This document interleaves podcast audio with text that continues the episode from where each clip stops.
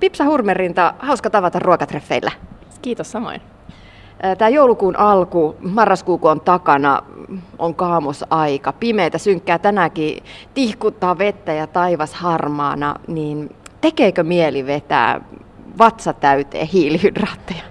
Kyllä, todella. Mä sanoin just teille muistava, että päiväunet on nykyään mun paras ystävä, että marraskuussa niin todella väsyttää ja tekee, se on just näin, tekee mielestä sokeria ja sitä punaviiniä, että se on kyllä niin uskomatonta, mitä se tekee meillä, mutta joskus on ihan hyvä antaa mennä vaan. Ja tavallaan se, mä just puhuin tästä päiväuniasiasta, aikuisten päiväunethan tuntuu niin semmoiselta vähän niin kuin laiskottelulta ja ylimääräiseltä luksukselta, mutta jos meillä on jano, me juodaan vettä, jos meillä on nälkä, me syödään, jos meitä nukuttaa, miksi me ei oteta pieniä päiväunia?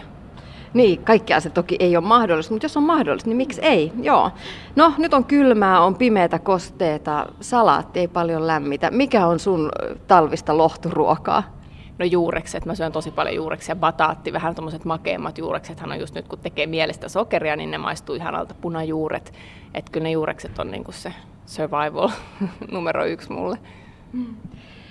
Pipsa Hurmerinta, millainen ruokailija syöjä sä olit itse lapsena? Todella huono todella huono. Siis mun äiti nauraa, kun mun poika on myös ronkeli, mä että siitä sait sun aivan oikein, koska siis mä söin yhden mariekeksin ja mä sanoin, että nyt mä oon täynnä. Ja sitten mä heräsin kuulemma aamulla, avasin silmät ja sanoin, että eihän tänään tarvitse syödä kunnon ruokaa. että juu, kauas ei ole mennä puusta pudonnut. Millaista sitten on suhtautua itse lapseen, joka on vähän niin kuin samasta puusta veistetty?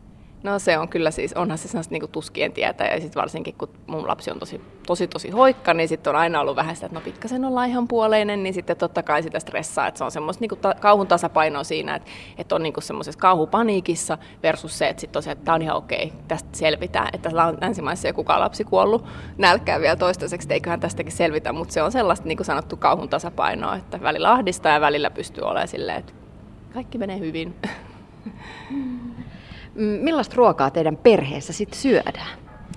No aika vaihtelevaa ja sitten taas välillä tosi paljon samoja ruokia, niin kuin varmaan kaikilla. Että välillä jaksaa tehdä sitä arkiruokaa ja jaksaa käydä kaupassa ja ostaa ne niin kuin vähän erityisemmät ainekset. Sitten välillä mennään ihan pastalinjalla ja sekin on ihan okei. Ei voi joka päivä tehdä mielettömiä ateriakokonaisuuksia, kunhan nyt muutamia kertoja viikossa edes. Ja sitten se, että siinä lautasella olisi joka päivä niitä vihanneksia. Siitä mä kyllä, niin kuin, että vaikka mä olisin niin kuin väsynyt, että otan sen jauhelihapaketin sieltä jääkaapista ja keitän pastaa, niin silti pasta on täys hyvää jauhelihan luomua ja mä heitän sinne pakasteesta vähän pinaattia sekaan tai bataattisosetta, että mä yritän kuitenkin pikkasen. Pientä yritystä. Pipsa Hurmerinta, mä luin sun kirjasta Pipsan keittokirja pienille ihmisille, että lapsen tuhat ensimmäistä päivää hedelmöityksistä eteenpäin ovat ravinnollisesti tärkeimpiä apua. Mä rupesin miettimään, että kauheita, mitä virheitä mä oon esimerkiksi äitinä tehnyt. Tästä tulee hirveä stressi, apua. Niin, no se on se, mitä ihmiset aina sanoo, että ei saa stressata vanhempia, että niillä on niin paljon stressiä muutenkin. Mutta kyllä se, mitä me laitetaan suuhun, niin se on tosi, tosi tärkeää. Se on tosi tärkeää silloin, kun me ollaan raskaana, koska se kaikki menee siihen lapseen. Brasiliassa tehtiin iso mainoskampanja juuri, missä oli tehty isoja billboardeja, missä äiti imettää vauvaa ja sieltä rinnasta tulee Coca-Colaa, koska siellä on niin suuri ongelma siinä, että ihmiset juo tosi paljon limsaa, missä on kofeiini, sokeri ja sitten tavallaan yritetään antaa ihmisille ymmärtää, että kaikki se, mitä sä syöt, niin silloin kun sä raskana menee siihen vauvaan, kun sä imetät, se menee sen maidon mukana siihen lapseen. Ja sitten se seuraava siirtyy se, että mitä sä syötät ja laitat sen lautaselle, niin se on se aine, millä se lapsi kasvaa. Että kyllä siihen pitää kiinnittää huomiota. Ei kaikki voi olla täydellisiä joka päivä. En mä ole täydellinen joka päivä. Kyllä mun lapsi syö välillä niin kuin ihmemössöjä. Mutta, mutta se, niin kuin, että se ajatus siellä taustalla olisi se, että sä ymmärrät sen, että se lapsi ei voi syödä. Mä aina sanon sitä, että jos itse syöt joka päivä ruokaa, joka tulee lasipurkista, jos saisit vaikka kuukauden ruokaa, joka, pelkkää ruokaa, joka tulee lasipurkista, minkälainen olo siitä tulisi, miten väsynyt ja huono olo, ja me ei sen edes kasveta. Ne lapset vielä kasvaa, niiden kaikki asiat kehittyy siinä aikana, että kyllä se on tosi tärkeää. Mä tänä aamuna, kun mun lapsi söi vaaleita leipää ja lauantai makkaraa siinä päällä, niin sitten mä ajattelin siinä kohdassa, että mä, okei mä kompensoin tätä sillä, että mä laulan hänelle, koska musiikin on myös, tai musiikki myös tuottaa hyvää ja tekee, ja musiikkia kuuntelemalla laulamalla lapset kasvaa parempi ihmisiä. Kompensoit sä koskaan jollain tavoin Pipsa Hurmerinta? No kyllä, siis toissijainen ravinto on ihan yhtä tärkeää kuin ravinto. että meillä on ensisijainen ravinto ja toissijainen ravinto miten päin ne sitten menee, riippuu ihmisistä. Jotkut sanoo, että ensisijainen ravinto on rakkaus ja se elämä, mitä me eletään, ja toissijainen ravinto on se ruoka. Että kyllä ne kaikki pelaa tosi tärkeää roolia. Sä voit syöttää lapselle täydellistä ruokaa, mutta jos et saa läsnä, että kanna läheisyyttä, niin ei sit lapsesta tule hyvää ihmistä. Mm, no, jos puhutaan sitten siitä ravinnosta ja ruoasta, einekset ja sokeri on kiellettyjen aineiden listalla monilla vanhemmilla. Mitä sä ajattelet? No, mä sanon siinäkin, että silleen, eh, ei kannata, ehkä ei kannata tehdä mitään sellaisia niin kuin mä en usko missään sellaiseen, että, että ei missään nimessä. Että mä, oli, mä vietin lihattoman kuukauden ja mä sanoin, että mä en ikinä miettinyt niin paljon lihaa kuin sen kuukauden aikana. Ja toisaalta sitten mulla voi mennä viikkoa, että mä en syö lihaa, mutta koska se on vaan se, että mä en ajattele sitä niin paljon, niin siinä sokerissa varsinkin se on vähän sama, että, että toki pienelle lapsille ei ole mitään syytä syöttää makeita, koska ei ne ymmärrä sitä. Mutta jos kaikki muut syö palan pullaa, niin ei se lapsi siitä kuole, jos se syö sen palan pullaa. Mutta siihen kannattaa kiinnittää huomiota, niin piilosokereihin kannattaa kiinnittää huomiota. Eineksissä on myös valtavasti eroja. Kyllä mä joskus ostaa apetiitin kalakeiton, kun on ihan hirveä kiire syötä se mun lapsia, koska siinä ei oikeastaan ole mitään kauhean pahaa. Et niissäkin kannattaa katsoa tuoteselosteita. Ja tässäkin on tultu tosi paljon eteenpäin ruokateollisuus, koska ihmiset on vaatinut, että ne haluaa tietää, mitä niissä ruuissa on. Niin silloin tota, ruokateollisuus on joutunut tekemään sen eteen paljon töitä, että niissä oikeasti tosi läpinäkyvästi kerrotaan, mitä ne pitää sisällänsä. Lukekaa niitä tuoteselosteita. Mitä sieltä sitten on? Mikä siellä tuoteselosteessa on sitten niitä huonoja asioita? Mitä sieltä kannattaa bongata vanhempana, jos vaikka lapsille nyt ostaa sitä saarioisten äitien perunasosen laatikkoa? No mä sanoisin, että ihan mikä vaan, mitä sä et ymmärrä, mitä se on. Jos sä luet jonkun sana ja se on joku sköpperessypele ja sä et tiedä, mitä se tarkoittaa, niin se on silleen, että no tää ei ehkä ole niin kuin normaalia, koska kyllä me nyt kaikki tiedetään, mitä tarkoittaa peruna ja jauheliha. Toi oli hyvä vinkki, Pipsa Hurmerinta.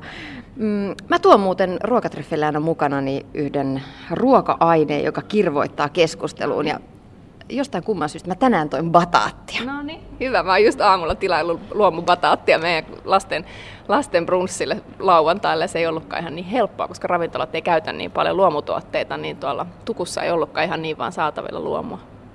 Niin, luomusaatavuus monesti on aika hen, he, hankalaa. Oletko itse mukana jossain ruokapiireissä, jota kautta sä voit itse tilata kotiin esimerkiksi just sellaisia tuotteita, joita sä itse haluat, vai oletko ruokakauppojen armoilla? Mä olen vähän ruokakauppoja armoilla. Mä oon yrittänyt liittyä pari ruokapiiriin, mutta se on tuntunut jotenkin vähän liian vaivalloiselta.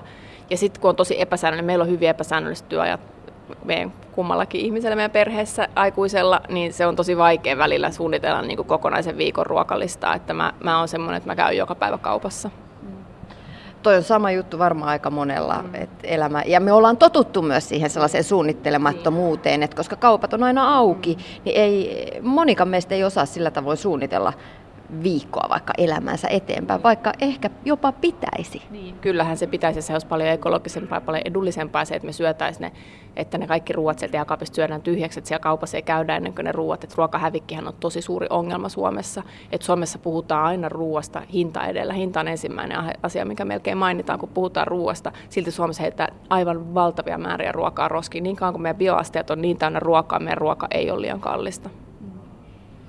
No Pipsa, sä käytät tosi paljon resepteissä just tätä bataattia, mikä, mikä meillä nyt on puheenaiheena, minkä takia? Mä siis mä rakastan sen makua, se on mun mielestä semmoinen, kun se on niin pehmeä ja semmoinen vähän makea ja sit saa niin montaa asiaa, se on niin kuin tosi helppoa ja mun poika myös syö sitä ja lapset syö sitä mielellään just sen takia, kun se on vähän makea, se on, se on hidas hiilihydraatti, se on kirkkaan oranssi, eli siinä on paljon vitamiineja, siinä on monta tosi hyvää asiaa. Sääli on se, että tietysti se tuodaan ulkomailta, että niitä ei Suomessa kasva, se on se miinuspuoli siinä.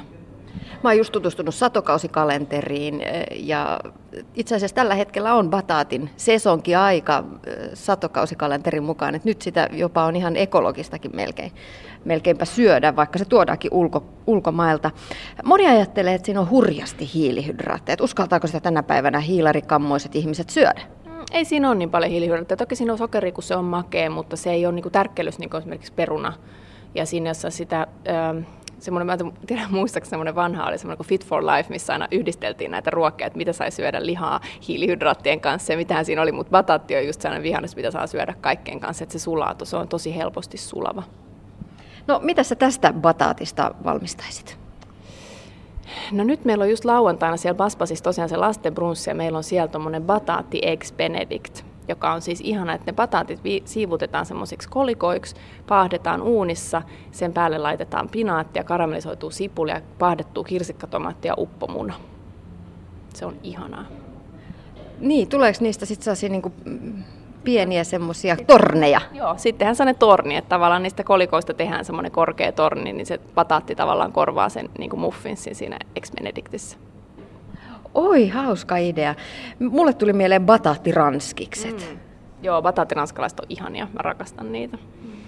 Millä ihmeellä ne saisi pysymään, jos vaikka uunissa tekee, niin se rapsakoina, että ne ei lötkisty. Mulla aina käy niin, että ne lötkistyy. Ihan sama, jos yritän perunoista tehdä niin kuin perun, ns-perunan ranskalaisia uunissa, niin niistä tulee lötköjä. Joo, ne pitää pestä, että siitä saa vähän sitä tärkkelystä pois, kuivata tosi huolellisesti. Sen jälkeen sitä peltiä ei saa laittaa liian täyteen. Ne pitää laittaa tosi väljästi siihen pellille, koska mitä enemmän siinä on, että ranskalaiset, niin bataatteja ne höyrystää itse itseänsä tietenkin siellä uunissa. Kun ne on tosi lähekkäin, ne alkaa höyrystyä silloin ne, sen sijaan, että ne paistuu, ne höyrystyy höyryttyy. Niin se on se salaisuus on tavallaan käyttää montaa peltiä.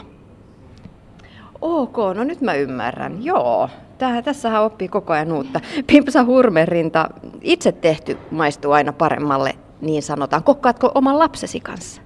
No kyllähän nythän on halunnut hän sanoa, että mä haluan, äiti haluan auttaa ja sitten hän saa ottaa tuota, tuolin siihen ja kaataa vaikka kermapurkista just eilen kaato tota, kastikkeeseen kermaa ja sai vähän hämmentää. Että kyllä mä koen, että se on tärkeää ottaa ne lapset mukaan siihen ruoanlaittoon, koska silloin heille myös syntyy suhde siihen ruokaan jo silloin, kun sitä laitetaan.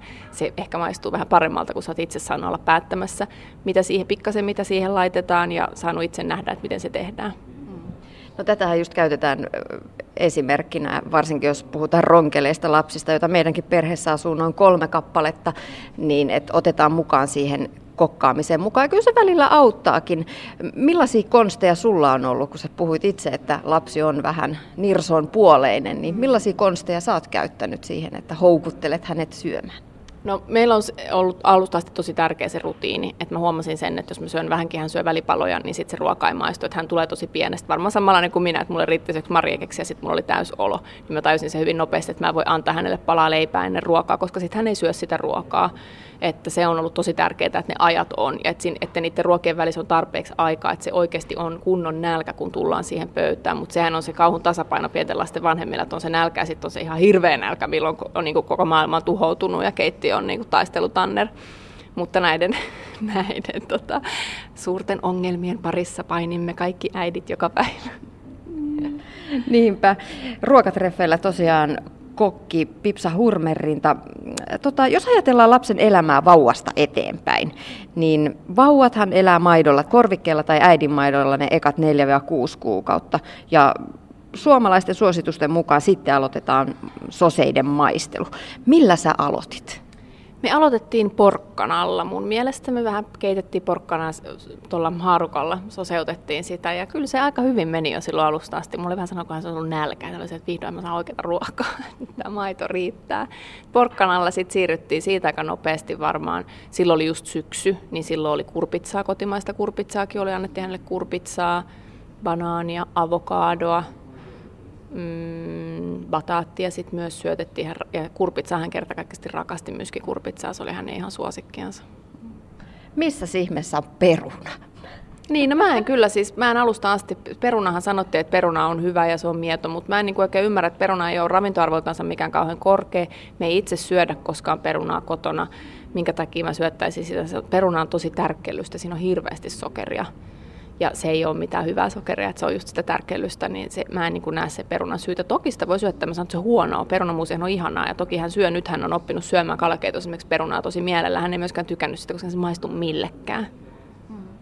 Niin usein sanotaan just, että pitää aloittaa perunalla, että jos aloittaa vaikka päärynä soseella, niin lapsi ei ikinä totu perunaan. Mm. Ja sitten lasten ruokailuun liittyy just näitä tällaisia ohjeita, jotka on just tässä, että jos et tee näin, niin hän ei ikinä mm. koskaan. Ihan kuin se olisi. Kaikki, on isompi lapsi, tietää, että semmoista asiaa ei ole kuin ikinä, koska ne kaikki muuttuu Kyllä. koko ajan. Se on just näin, että meillä oli yhdeksi sellainen kausi, että avokado oli, niin kuin, että hän vaan olisi voinut syödä avokadoa. Ja sitten se oli niin kuin yhtenä päivänä loppu. Ja nyt hän ei niin kuin katokkaan sitä avokadoa. Kun mä laitan aina välillä lautaseen, että ota vähän tässä on avokado.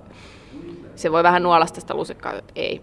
Ja sitten taas, nyt on taas brokkoli, tosi hän rakastaa syödä brokkoli, hän syö niitä ihan onnessa, mä tiedän, että se taas kohta muuttuu ja sitten on taas seuraava. Et ne on tällaisia aikoja, jotka muuttuu ja sen takia pitää vaan rohkeasti laittaa niitä asioita siellä lautaselle, söi tai ei syönyt, odottaa eikä liikaa tuputtaa eikä myöskään tehdä liian isoa numeroa sit, kun hän syö jotain, mitä sä haluat, että hän syö, että aah, ihanaa, nyt sä syöt sitä brokkolia, koska sitten hän tulee semmoinen, että hetkinen, tässä on joku koira haudattuna, miksi sä haluat, että mä syön tämän brokkolin? Hmm. Niin, sitten jos mietitään sitä vauvan elämää, niin vuoden ikäisenä pääsee siirtymään muun perheen kanssa samaan ruokaan. Miten se teillä sujui? No se sujuu kyllä niin kuin hitaasti, mutta olihan se ihanaa tavalla, että kun mä olin, mä olin niin kuin ehkä vähänkin turhankin pelokas ja näistä allergia-asioista, mitä oli Suomessahan hirveästi puhutaan, niin kuin nämä pähkinät ja kaikki, että ei saa antaa ja että mä vähän turhaan ehkä niin pelkäsin niitä asioita, mitä saa ja mitä ei saa antaa. Että nyt ajattelin itse, että olisi voinut ottaa tosi paljon rennommin, että, että olisiko se nyt kuollut se lapsi, jos se olisi maistanut vähän jogurttia vaikka yhdeksän kuukautta vanhana tuskin. Mutta tota, kyllä se meni, se oli aika hyvä. Sitten hän oli niinku just, se oli just kesä ja me oltiin kesälomalla, niin sitten hän sai syödä pöydässä vähän savukalaa ja maistella niinku meidän kanssa ruokia. Niin aika hyvin hän siitä sitten se lähti. Pipsa Hurmerinta, mitä sinulla itselläsi on äityyden myötä muuttunut suhde ruokaan? Mä syön tosi paljon enemmän pastaa. mä en syönyt ennen pastaa paljon ikinä ja nykyään mä syön pastaa monta kertaa viikossa, koska se on niin helppo ja hyvä ruoka. Mm. Ehkä sillä lailla suuremmiten ja sitten ehkä ehkä sitä miettii pikkasen, aina mä oon miettinyt tosi paljon tietenkin ruokaa ennen mallin taustan takia piti miettiä, että miten pysytään laihana sitten, kun ei ollut sillä enää niin väli, sitten sit tuli mun ammatti ja mietittiin, että miltä se maistuu ja miten sitä laitetaan ja nyt sitten on miettinyt tosi paljon sitä, että miten se vaikuttaa terveyteen ja minkälainen olo siitä ruoasta tulee. Jyrki Sukula on sanonut todella hyvin, että ruoka on reseptivapaa lääke ja se on sellainen asia, mikä kaikkien kannattaa muistaa. Hmm. Niin, sä oot nyt tehnyt keittokirjan pienille ihmisille. Millainen on sun oma ruokafilosofia? Niin kuin laajalla kattauksella? Mun oma ruokafilosofia on ehkä sellainen aika salliva, että saa syödä kaikkea, ei ole mitään asioita, mitä suljetaan pois, mutta kiinnitetään huomiota siihen, että suuri osa siitä lautasesta olisi vihanneksia. Ja varsinkin tämmöisenä aikana, nyt on Pariisissa ilmastokokous ja me tiedetään, mitä lihansyönti aiheuttaa. Meillä ei ole kenelläkään mitään syytä syödä niin valtavia määriä lihaa, että se on niin tosi vanhanaikainen semmoinen tapa tavallaan roikkua siinä lihansyönnissä, että, että nyt olisi suomalaistenkin ihmisten ja kokkien, myös suomalaisten kokkien niin kuin tehtävä tavallaan hyväksyä se, että kasvisruoka on nyt se uusi juttu ja nyt pitää miettiä, että miten niitä kasviksia saa enemmän siihen lautaselle, mutta se ei silti sulje pois sitä, että joskus musta on ihanaa syödä pihvi ja musta se on ihan okei, mutta sitten mä syön sen vähän harvemmin ja sitten kun mä syön, niin mä syön sen todella hyvän pihvin. Niin, laatua määrän sijaan. Millaista sun mielestä on moderni ruoka, tämän päivän ruoka suoma- suomalaisissa keittiöissä? No mä ajattelisin, että moderni ruoka on tosi paljon yksinkertaisempaa. Että, tosi, että kiinnitetään huomiota siihen laadukkaaseen raaka-aineeseen ja tehdään niin kuin paluu tavallaan niin kuin back to basics. Tehdään tosi hyvää ruokaa tosi helposti, pienellä raaka-ainemäärällä. Mulla on itsellä aina, kun mä teen reseptiä, niin mä että mitä vähemmällä raaka-ainemäärällä saat tosi hyvän reseptin, niin sen parempi se resepti on. Ja se on mun mielestä niin kuin ehkä mun mielestä modernia ajattelua, että yksinkertaista hyvää ruokaa. No millaisia ilmiöitä tai tuulahduksia sä oot huomannut nyt tässä ajassa tällä hetkellä ruokakentällä? Mitä ihmiset haluaa? No ihmiset varmaan haluaa tosi paljon sitä terveellistä ruokaa, koska kyllä mä, jos meet ruokakauppaan tänä päivänä, niin siellä on valtavat hyllyt kinoaa ja siellä on paljon lehtikat. Siellä on tosi hyviä juttuja. Silti esimerkiksi ravintoloissa Helsingissä tosi harvassa paikassa on kinoaa saatavilla, tai on lehtikaalisalaattia, tai on superfood. Jos mietitään, että jokaisessa City Marketissa, jopa meidän maalla Tampereella on, on City Marketissa kokonainen seinä superfoodeja. Ja mä ajattelin, että miten vähän niitä sitten taas on tarjolla niin kuin valmistettuna ruokana, niin se on mun mielestä vähän erikoista. Että se on sellainen asia, mikä on tulossa, että kuluttajat selkeästi jo haluaa ostaa ja haluaa syödä niitä ruokia, niitä ei vielä heille ravintoloissa tarpeeksi tarjota. Toi on muuten ihan totta. Ja esimerkiksi joku ravintolapäivä, hän eh, näyttää aika vahvasti niitä tuulahduksia. Jos sä menet ravintolapäivänä käymään näissä pop-up-ravintoloissa, niin siellähän on juuri niitä. Siellä on, on quinoa-tyyppistä salaattia ja kaiken näköistä granaattiomenaa siellä täällä ripoteltuna. Mm. Niin kyllä, koska se on, tota, se on nyt se uusi ruokatrendi ja nyt se tavallaan ne trendit lähtee ehkä kuluttajista. Kuluttajat on niin valveutuneita, nykyään kaikki on Instagramissa ja kaikki seuraa internetissä erilaisia ulkomaisia ruokablogeja, niin se ei olekaan enää ehkä ihan niin ravintola- ja kokkilähtöistä se ruokatrendien haisteleminen, vaan se lähtee nyt ruohonjuuritasolta. Et Suomehan on, jos ajattelee, että nyt on niin kuin suurin hampurilaisbuumihan on päällä nyt. Ja hampurilaisbuumi oli New Yorkissa neljä vuotta sitten. Nyt siellä on mehubuumi, kylmäpuristettu mehubuumi. Suomessa on yksi Helsingissä on yksi yritys, joka tekee kylmäpuristettuja luomumehuja. Että tota, kyllä me neljän vuoden päästä kylmäpuristetut mehut. Yeah. niin sieltä ne tulee pikkuhiljaa. Millaisia kansainvälisiä mu- tuulahduksia muita on, jos ajattelet? Sä kuitenkin vieläkin seuraat. Ennen malliaikoina kiertelit enemmänkin ympäri maailmaa, mutta mitä muuta tuolla ison meren takana esimerkiksi tapahtuu? Vai sieltäkö ne tulee ne ruokatrendit tänne?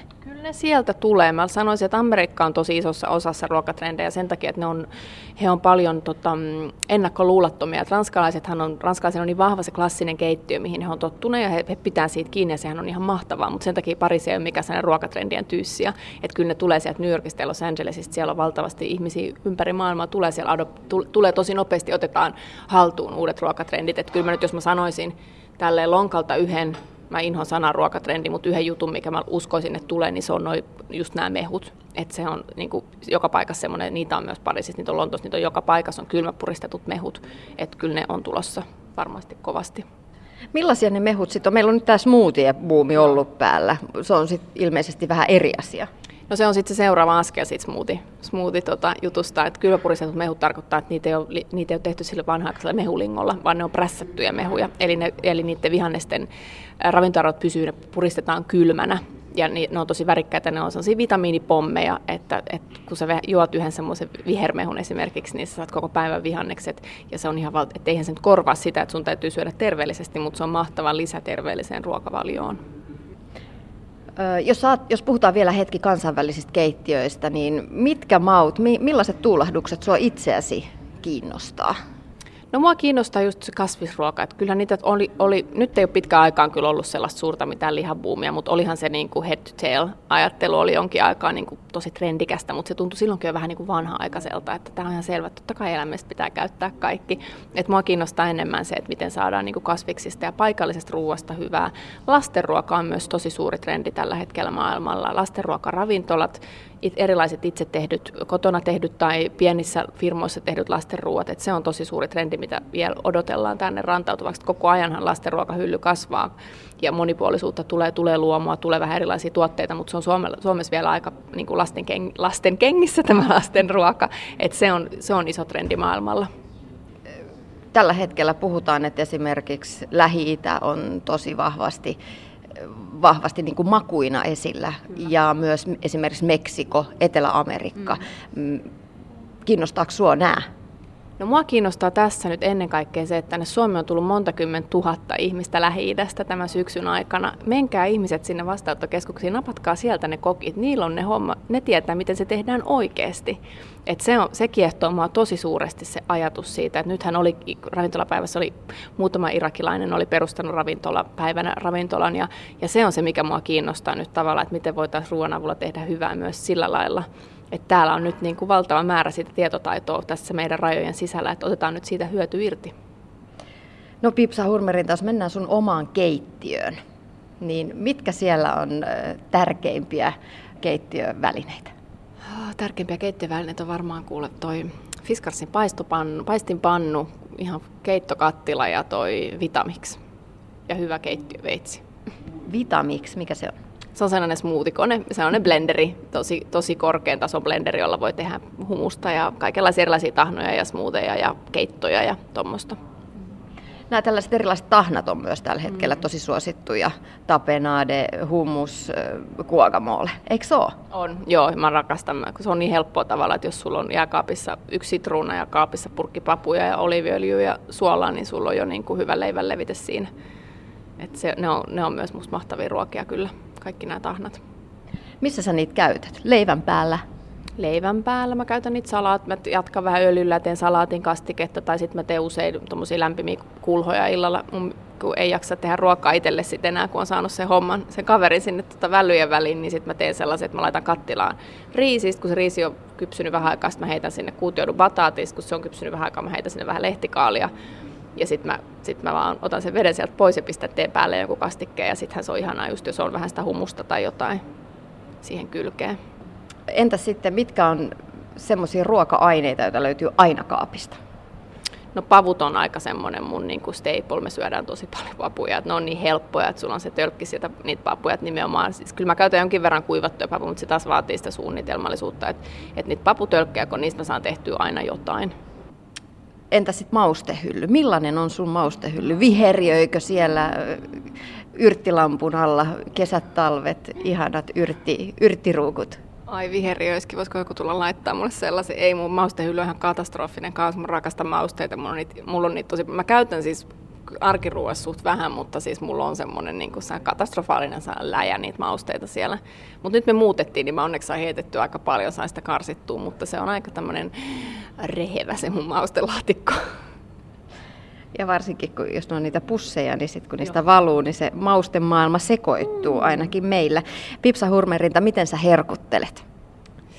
No eilen mä herkuttelin suklaakonvehdeilla ja lämpimällä omena siiderillä. Mä herkuttelen vähän, se vaihtelee. Juustot on mun suurta herkkua, että kyllä mulla on niinku suurta, he, tota, nyt joulualla piparin päälle vähän homejuustoja ja lasi punaviiniä ja sohvalla katsoo Netflixistä tai ohjelmaa, niin mä oon niinku todella tyytyväinen, mä en tarvitse enempää. Teillä on nyt lauantaina tosiaan tulossa lasten brunssi. Mitä lasten brunssilla tarjotaan? Se on tämmöinen koko perheen kasvisbrunssi, eli se on lapsiperheille ja aikuisille myöskin. Se on kasvisruokaa. Me haluttiin tehdä Alex Niemisen kanssa, joka on kirjoittanut Riikka Sukulan kanssa vegekirjan niin haluttiin tavallaan, tätä, tästä on ollut puhetta paljon tänä syksynä, että suomalaiset lapset syö aivan liian vähän kasviksia. Ihmiset kokee sen tosi vaikeaksi, no mitä niillä kasviksilla tehdään, ja no ei ne lapset syö niitä kasviksia, niin me ollaan nyt muutamissa eri paikoissa käyty puhumassa tästä kasvisruuasta koko perheelle, että miten helppoa se on. Ja tämä oli tavallaan se, että tuodaan se myös ravintolaan, että on mahdollista tehdä kokonainen brunssi pelkästään käyttämällä kasvisruokaa. Osa annoksista on myös vegaaniannoksia ja se, että, se, että voidaan tuoda pienetkin lapset ravintolaan, että se on myös sellainen asia, mitä Suomessa ehkä turhaa pelätä, että en mä uskalla mennä sen lapsen ravintolaan, kun jos se saa raivarit ja se ei osaa käyttäytyä, ihmiset mulkoilee ja suuttuu, kun tänne tullaan lasten kanssa, niin tavallaan se, että Paspas on tosi hieno tämän hetken niin kuin Helsingin kuuleen ravintola, niin hei, tulkaa sinne lasten kanssa, on ihan okei, se on samanlainen paikka kuin mikä tahansa muukin, että ei, ei tarvitse tehdä sellaista niin kuin suurta asiaa siitä, että uskaltaako lasten kanssa mennä ravintolaan, että kannattaa mennä. No, Pipsa Hurmerinta lopuksi vielä. Mitäs tänään syödään? Jaa, mä itse asiassa aamulla heräsin ja mietin, että mun tekee mieli siis Hanna Gullikseni Safkaas kirjassa on siis Dijon paneroituja ahvenia. Ja mä jotenkin aamulla seitsemät heräsin ja mä se Dijon paneroidut ahvenet, että mä haluan niitä tänään. Et ehkä me syödään tänään niitä. Mutta kalaa, mun poika tykkää tosi paljon kalasta, hän rakastaa syödä siikaa, hän aina sanoo, että haluan siikaa. Niin se, on, se kala on niinku semmoinen aika varma nakki meillä. Mikä Pipsa Hurmerinta sulla on viesti kaikille pienten lasten vanhemmille, jotka stressaa keittiössä epätoivoisena lähestulkoon joka päivä? Joko sitä, että mitä tänään syötäisiin, tai sitten se toinen on se, että millä ihmeellä tuon lapsen saa syömään? No siinä auttaa varmaan semmoinen pieni suunnitelmallisuus, että vaikka se tuntuu vaikealta, niin se, että vähän miettisi viikonloppuna vaikka, että mitä tänään syötäisiin. Se, että siellä pakasteessa on semmoinen pieni setti valmiiksi tehtyjä juttuja, että niitä kannattaa tehdä. Niin kuin, musta pakastimesta on tullut mun suuri ystävä nyt, kun mä oon saanut lapsen, että mä yritän, että jos mä teen vaikka tomaattikastiketta pastaa, niin mä teen sitten aivan valtavan kattilan ja paist, ää, pakastan sitä sitten pakastimeen, että sieltä voi sitä aina ottaa, jos on se hätätilanne eikä ehdi. Että, että se pieni suunnitelmallisuus helpottaa kyllä tosi paljon siinä arjessa. Ja kannattaa tehdä sitä ruokaa perheelle, sekä perheelle että sille lapselle, koska se on, ne on niitä asioita, mitä me muistetaan sitten, kun me ollaan aikuisia, että milloin me istuttiin ruokapöydän ääressä kaikki yhdessä ja juteltiin. Ei sellaista tarvitse tapahtua joka päivä, mutta edes muutaman kerran viikossa, että kaikki istuisi yhdessä ja juttelisi, niin ne on tosi tärkeitä hetkiä niille lapsille. Entä se ronkeli? No se ronkeli voi istua siinä ja syödä sen, mitä se syö, ja sitten kun se on syönyt, niin sitten se on ihan okei. Okay kyllä, se, kyllä ne ronkelitkin lapset siitä oppii, että kun vaan jaksaa yrittää. Että se on niin kuin vaatii sitä duunia, mutta se on semmoinen duuni, mikä kannattaa tehdä. Se on, mä aina sanon, että se on niin kuin, välillä lasten kanssa ruokailu on taistelu, mutta se on taistelu, mikä kannattaa käydä. Et se, se on se taistelu, missä ei kannata luovuttaa ja sanoa, että no ei tämä mun lapsi syö mitään, mutta kun nakkeja syököön.